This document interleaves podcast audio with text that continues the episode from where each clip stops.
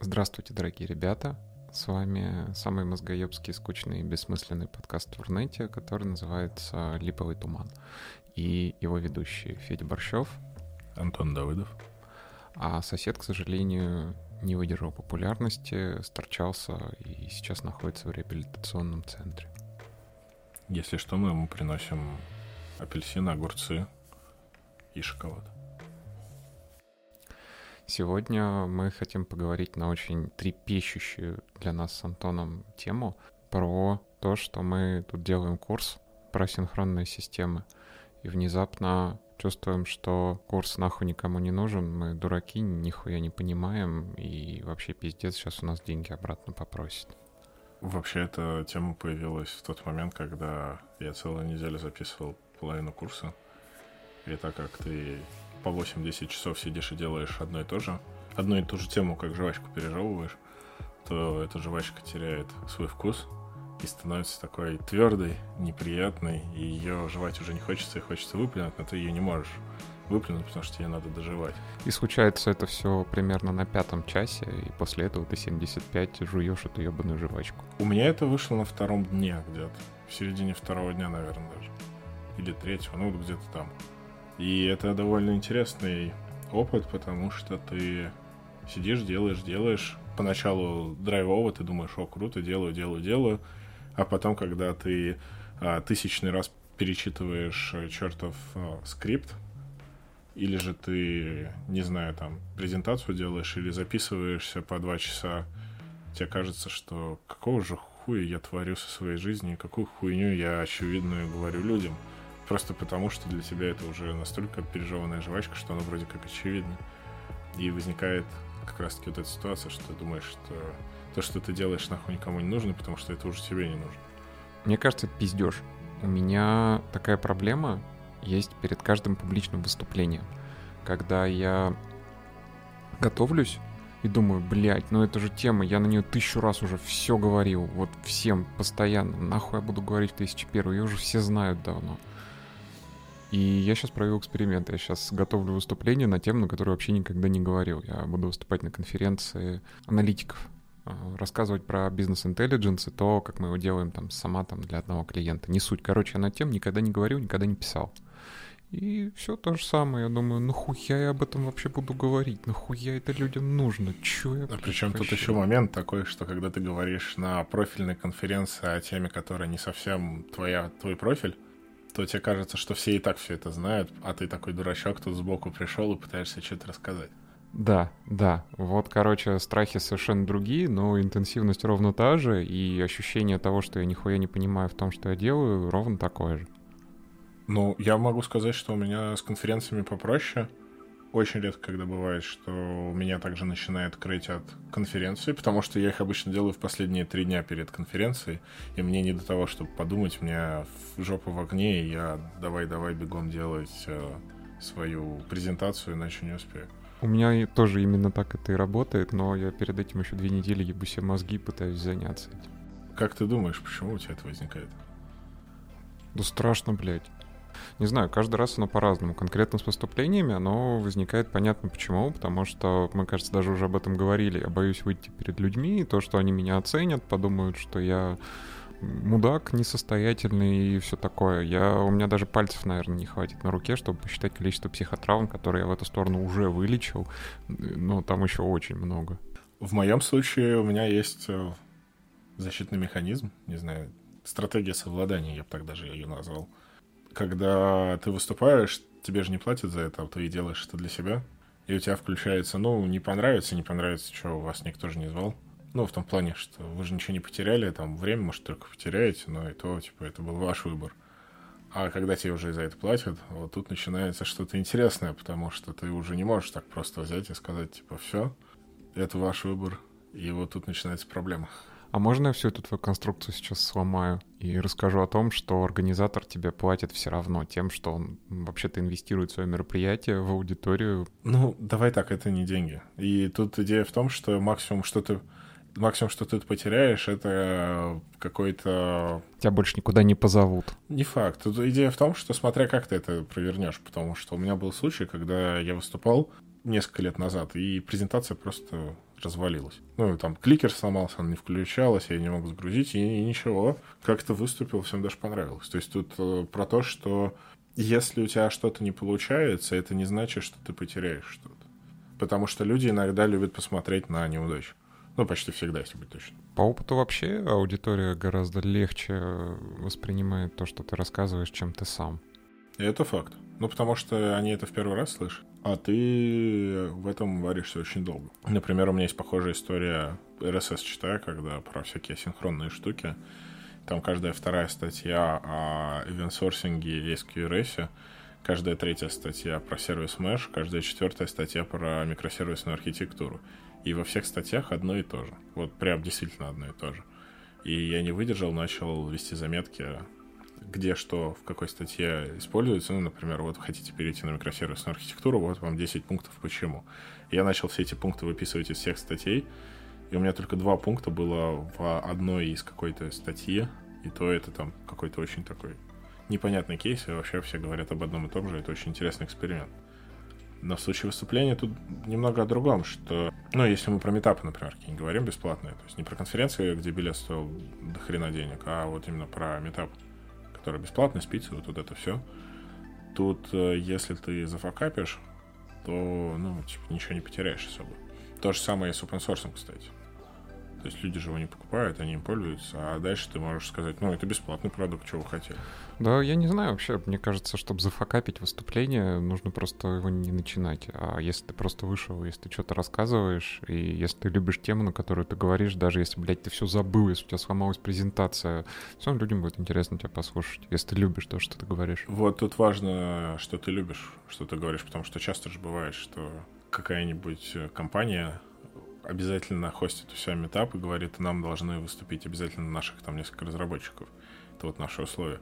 И эти разработчики пересказывают документацию. Один раз на метапе я видел доклад, который был пересказом документации Unicorn. Это такой, типа, веб-сервер. Причем чувак открыл документацию и просто ее построчно пересказывал. Ну, слушай, наверное, он... Не знаю, мне почему-то в голову сразу полезли странные сексуальные игры о том, что в паре кто-то один может пересказывать документацию и читать, а другой что-нибудь. Ладно. Оставь это на вечер, пожалуйста. Да. Сосед вернется. Ему будет скучно. Одна из личностей соседа. Да. Сейчас соседу хорошо, на самом деле. Скучно только, наверное. Надо ему булочку с маком привезти. Это будет Степ. Все так. На самом деле, вот тут вопрос. Ну, то есть, когда бесплатно, то проще, ну, то есть, напряг меньше. То есть, ну, ты теряешь какую-нибудь репутацию, но она восстанавливаема, и в целом это не настолько большая потеря, что ты останешься там без работы, условно, или без денег. Потому что, выбирая между остаться без денег и голодать, и потерять репутацию, то страшнее остаться без денег. Хотя потеря репутации, она тоже может как бы... Привести к потере денег. Да, но это если ты своим бизнесом занимаешься, а если ты разработчик какой-нибудь там в каком-нибудь Mail.ru, где тысяча человек работает, то, во-первых, скорее всего, тебя никто не знал до этого, а во-вторых, ну, ты, тебе нечего терять. И вот тут вот с open source то же самое. Как бы это не твой заработок. Поэтому страшнее терять заработок именно деньги, и поэтому вот Интересный эффект я увидел, что прям начинаешь грузиться очень сильно от того, что начинаешь бояться, зайдет, не зайдет. Да, у меня так вот на каждом, на самом деле, курсе происходит. Каждый раз, когда я вижу, что приходят деньги за то, что я еще не выпустил, и за то, что еще там никто не видел, а люди уже заплатили, я начинаю пиздец как бояться это все не оправдать, потерять репутацию, то, что ко мне больше никто не придет, все будут считать меня дном, попросят вернуть деньги. Это будет просто ужасно. А у тебя часто просят деньги вернуть? Нет. Хоть раз просили? Да. Ну, в среднем... Не, ладно, я не буду говорить про цифры, очень мало. А процент скажешь или тоже не будешь говорить? Меньше одного, ладно. Я был близок. И на самом деле я бы переименовал радость в грусть или радость с кавычками. У нас есть просто канал, котором бот пишет о каждом купленном билете на курс, и мы там радуемся. Вот Марьяна там не разрешает материться. И ни хера мы там не радуемся. как я могу... Ладно, давайте так, я, я не радуюсь, и как я могу судить, Федя тоже не особо радуется. Поэтому это никакая не радость. А тем более еще и материться нельзя. Ну да. А без мата нету смысла. Согласен.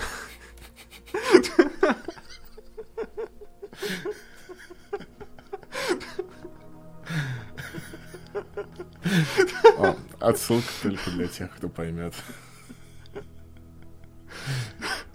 И тут интересный вопрос. Э, токсичным быть так-то весело, задорно, пока тебя не приехали и не окунули головой в унитаз.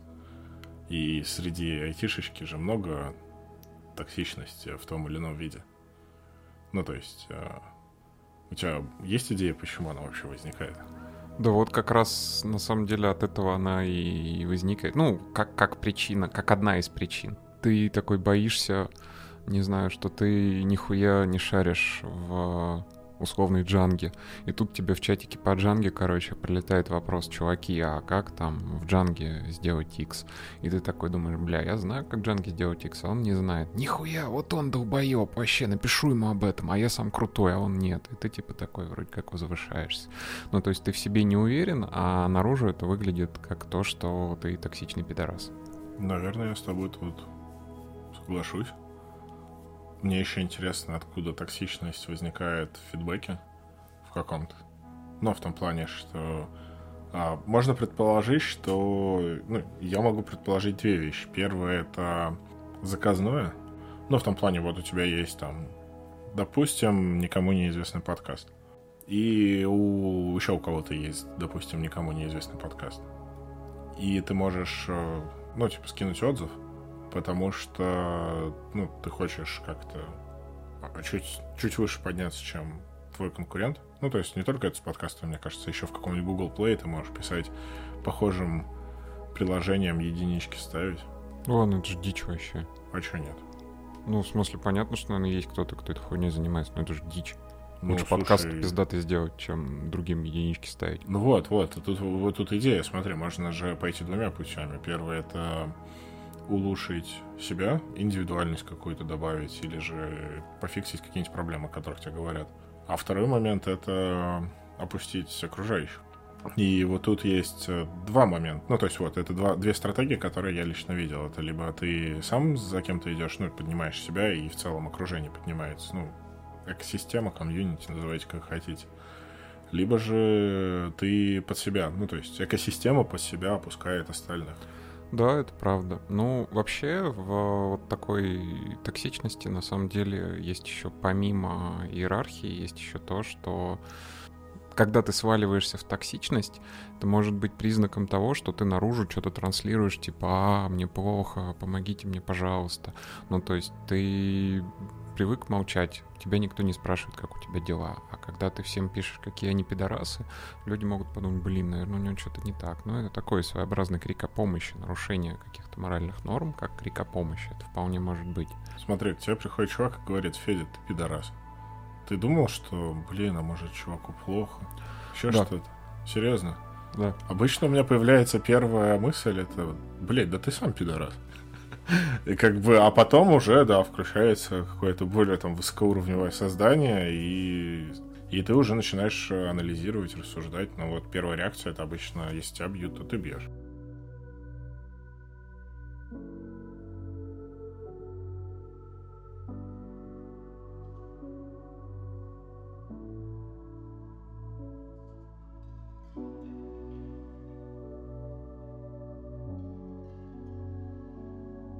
Ну вот, смотри, да, у тебя первая реакция это написать, что чувак написал ебучий говнокод. Потом ты себя останавливаешь. Да, и когда я хочу написать, что это ебучий говнокод, это крик о помощи, о том, что, блядь, как меня заебал ебучий говнокод. Я не хочу смотреть ебучий говнокод, хочу хороший код смотреть. А почему ты так не пишешь? А, Потому что для того, чтобы смотреть хороший код, нужно тем, кто присылает ебучий говнокод, рассказывать, чем именно он плох. Причем делать это максимально конструктивно, чтобы они от тебя не убежали. Жалкие людишки. И это работает. Да. У меня на практике обычно это не особо работало, потому что те, кто присылает говнокод, они и будут присылать говнокод. Но при этом есть те, кто, у кого просто уровень не очень, и они развиваются, это вполне нормально. они не всегда присылают говнокод, скорее они присылают непродуманный, что ли, код. Ну, то есть, ну вот код, который вот мапится на их э, знания и... А я не имел в виду, что когда мне присылают какую-нибудь длинную ебаную лапшу с переменными, которые называются Q. X, Y. Угу. Это ты. понятно, что я это не буду смотреть и писать я, скорее всего, тоже по этому поводу ничего не буду. А вдруг это какой-нибудь крутой олимпиадник тебе пишет? Ну, пусть пишет на своих олимпиадах. У меня олимпиад нет, мне работать надо. Он зато работает в Яндексе, а ты нет. Хорошо. Я зато не работаю в Яндексе, а он в Яндексе работает. Ну да, это такой вопрос, что еще лучше, работать mm-hmm. или не работать в Яндексе. Сейчас у нас просто куча индексоидов придет, будет осаждать под окнами, устроит митинг. Да, я думал, что Яндекс опять кого-то сокращает, и все идут на работу. Я не сразу уловил шутку. А ты часто видел, чтобы людей опускали в комьюнити? Ну, то есть, вот есть человек, его опускает до какого-то уровня комьюнити. Ну, в смысле, конкретно целенаправленно нет, а так, чтобы, типа, RTFM постоянно. Ну, я имею в виду бессознательно. Да, постоянно, ну, в любом комьюнити, типа, ты задаешь новичковый вопрос и получаешь ответ, что, типа, какого хуя, иди, блядь, почитай. Я обычно такое видел немного в другом контексте. Это когда приходит какая-нибудь молодая кровь с горящими глазами, и чувак такой, давайте вот это, вот это, вот это. И э, куча старперов, я, в принципе, и тебя, и себя уже могу называть старпером, они начинают использовать подход в духе «иди нахуй, мы как бы тут папки, а ты тут придумаешь свою хрень никому не нужную».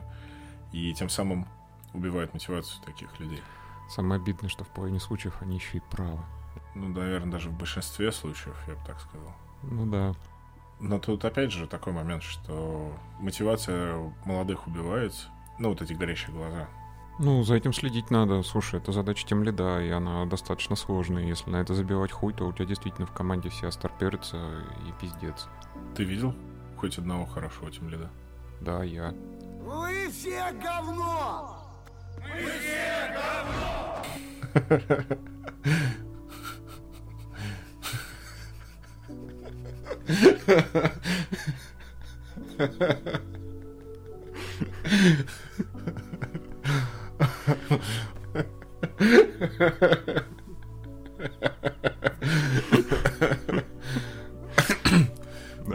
Собственно, я столкнулся отчасти с такой проблемой, что... Ну вот я заметил вот этот момент, когда глаза начинают тухнуть, назовем это так. И мне кажется, вот в этот момент очень много разработчиков с одной экосистемы на другой начинают бежать. Ну да, просто чтобы куда-то убежать такая обреченность получается. Я не понимаю, что куда-то не приди, и везде есть старперы. Это не всегда из-за старперов в компании, это еще может быть из-за старперов, так сказать, в начальстве. Ну, в бизнесе, да. Тут такой пример. Ну, вот, например, есть Ruby, да, язык такой программирования. Придумал там его Мацумото-сан в 93-м году, в 95-м зарелизил. Языку уже 25-27 лет. Довольно старый язык. Его поддерживают 40 японцев преклонного возраста относительно. Ну, по сравнению с, там, с какими-нибудь молодыми разработчиками. То есть им там за 35-40 лет, я думаю. И они борются за то, чтобы язык не распидорасило в том плане, что чтобы он сохранял свою цельность и плюс э, с версии на версию не сломался и не повторил Python 2.3. 2.7 и 3. Ну, 2 и 3 имеется в виду, что типа с двойки на тройку. И как бы это, знаешь, как э, все боятся 90-х, ну, типа, все пугают 90-ми, вот теперь также в айтишечке, мне кажется, все будут пугать э, питоном, переходом со второго на третий. Вот, и таких людей, ну, то есть вот эти люди сидят, что делают, и экосистема, она, ну, это вот если вспомнить вот этот график развития, что есть стадия роста, потом пик, потом он падает вниз, потом на плату выходит. И вот эти люди, они где-то на плату застряли, но при этом в комьюнити появляется много молодых. Ну, то есть вот там... Я, например, Руби знаю с 2011, наверное, года. И получается так, что я относительно молодой по сравнению с этими а, папками, синпаями. Мы же все-таки про Руби говорим. И получается так, что вот у меня... Я вижу, что другие языки развиваются, потому что они молодые, особенно какие-нибудь совсем молодые языки. Ну, там, взять, не знаю, Kotlin, Go, Go в каком? 2010 году, по-моему, появился, или в 2009, ну, или что такое. То есть он довольно молодой. Нода с GKO, с ECMAScriptами и разными вариациями, Clojure. И ты видишь, что языки-то развиваются, потому что они вот в этой стадии еще не вышедшие на... Старперство, да. Ну да, да, да. Будем называть это старперство, чтобы было честнее. И вот ты хочешь также в своем языке, и ты такой, типа, вот, давайте это так делать, там, не знаю, еще где-то, еще где-то.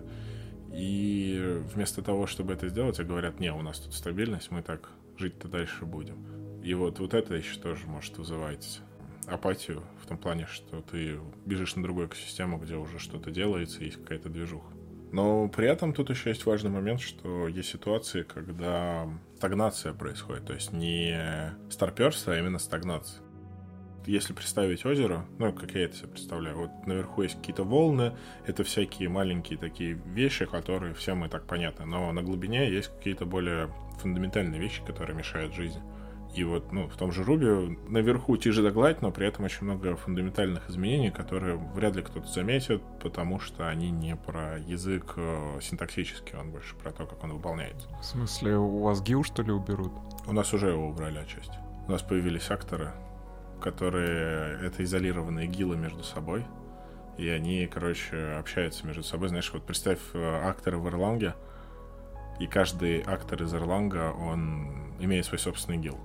Плюс еще там джит, который все пытается прикрутить, но что-то херово получается. Гарбич коллектор переписывают кучу раз и так далее, и так далее. То есть это такие изменения, которые ты вряд ли заметишь, а они очень долго делаются, потому что они глубинные.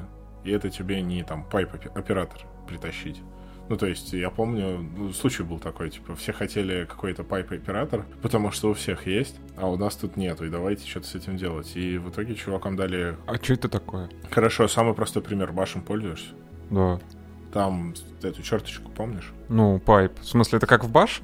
Да, да, это просто из функции в функцию данные перекинуть. Ага, прикольно. Ну, то есть это вот э, в Haskell такое используется, ну, в функциональных языках. То есть у тебя есть функция А, функция Б, ты можешь их в цепочку превратить, вместо того, чтобы вложенные функции делать, ты вот делаешь через pipe-оператор это все. Короче, людям скинули этот pipe-оператор, потому что люди устали ждать, потому что, ну, представь, это вот, вот эти низкоуровневые вещи, их очень долго надо делать, они очень долго делаются. И людям скинули вот, ну, высокоуровневую вот эту волну, и она им не понравилась, потому что это было не то, что они хотели при том, что фокус языка, он именно вот в, в этих глубинах изменений. И антиподом есть э, рельса, как мне кажется. То есть она постоянно обрастает какими-то новыми финти финтифлюшками. Там, например, теперь еще Redis хотят в модели тащить. Ну, представь, вот у тебя есть Redis, Postgres, и это все в одной модели у тебя будет. Вместе с валидациями, колбеками и вот всем остальным. А Redis как что? Как persistence layer. Ну, там key-value всякие. И у тебя часть атрибутов из Postgres, а часть атрибутов из Redis. Не ебанулись, что ли? Мое мнение, скорее всего, не самое популярное в этом плане. Я просто хочу на примере показать, что вот в рельсе постоянно что-то новое производит. Там новый текстовый редактор для того, чтобы он просто встраивался в рельсу, агрегатор background job вместе, там что еще, прослойка над э, веб-сокетами, которые фронтенд позволяет что-то делать, при том, что, ну, не факт, что это прям какие-то фундаментальные проблемы. Но на самые фундаментальные проблемы обычно все хрен забивают. Ну, то есть делают какой-то перформанс там модели. Но при этом фундаментально ничего не решается, просто потому что для того, чтобы решить что-то фундаментальное, то тебе надо вот этот переход с пятой на шестой Perl или со второго на третий питон сделать, и э, это опасно. Слушай, я хочу наш разговор немного вернуть назад, потому что мы что-то скатились в какую-то сраную IT, я вообще не хочу про нее говорить. Давай говорите, соседи. Я хочу обратить внимание, кстати, на интересный факт о том, что я спросил, типа, а что разработчики рельсы ебанулись, типа, когда добавили Redis в свои модели. Это же, блядь, токсично пиздец. Что меня побудило это сделать? Хотя я вообще-то не рубист. Ну да, звучит для меня непривычно. А почему я сразу так себя повел на что-то непривычное? Я могу предположить, что у тебя есть какой-то паттерн в голове, которым ты придерживаешься, и ты знаешь, как писать приложение. И если кто-то уходит в сторону от этого паттерна, то ты его называешь пидорасом. Слушай, ну да, это, кстати, старперство вообще в чистейшем просто виде. Все так. Типа я подумал, бля, модели это сторидж, тупой. Если его сделать умнее, то пиздец, нельзя сделать. Я оправдываю себя тем, что я поел говна с этим, поэтому мне не хочется больше. Да, и поэтому нужно всех вокруг называть ебанутыми токсичными пидорасами. Ну, слушай, если ты Д'Артаньян, то все остальные не Д'Артаньяны. Слушай, как вообще это глубоко засело посреди разговора о токсичных пидорасах, я превратился в токсичного пидораса. Ну, я обычно становлюсь токсичным, когда устаю. Это не совсем крик о помощи. Это скорее не подходите ко мне. Ну, то есть я человек, который восстанавливается в одиночестве. Ну, то есть вот я посижу дома там в тишине, в спокойствии, мне станет полегче, я приду в себя. И когда меня в этот момент доебывают, я начинаю становиться токсичным пидорасом просто потому, что я хочу, чтобы меня не трогали, и я начинаю, ну, у меня нету ресурса выдерживать какие-то вещи, и при этом есть какие-то ситуации, в которых ты не можешь сказать, типа, отвали, ну, потому что, ну, типа, такой... Блять, ну... самое что ни на есть крик о помощи. Пожалуйста, дайте мне побыть одному.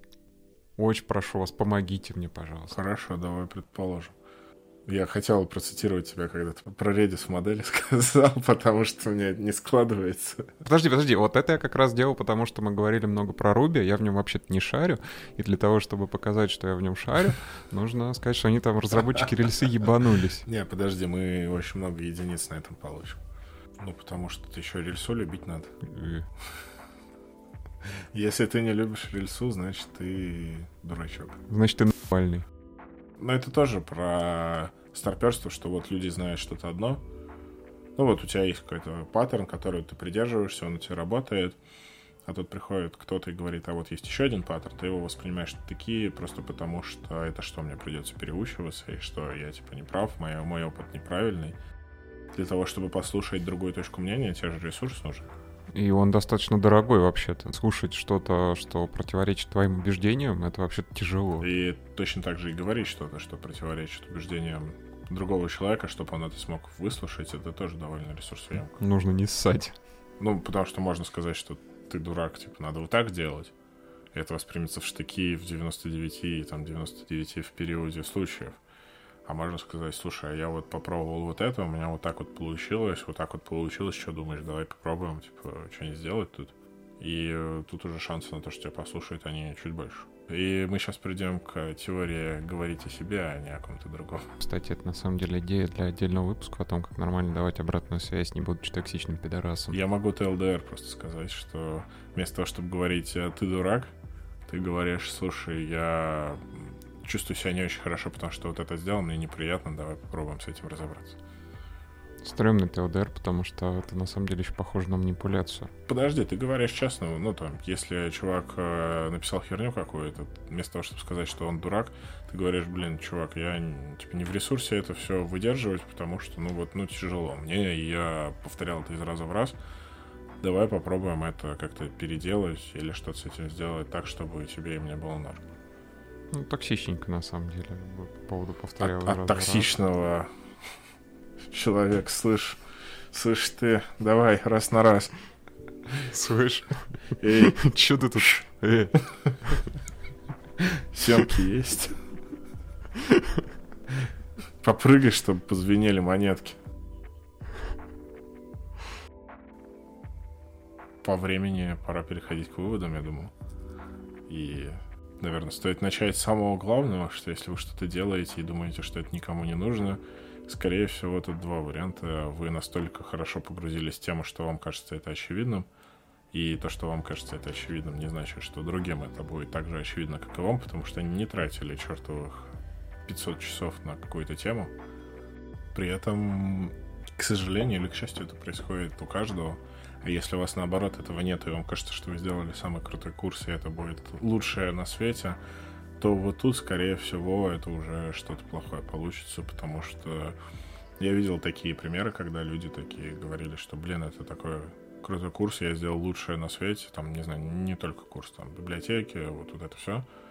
И оказывалось, что это прям совсем плохо, и они очень плохо критику воспринимали потому что они так боялись сделать плохое, что уходили в контур. Ну или просто есть еще эффект Данинга Крюгера о том, когда тебе реально не хватает компетенции для того, чтобы понять, что ты сделал дерьмо.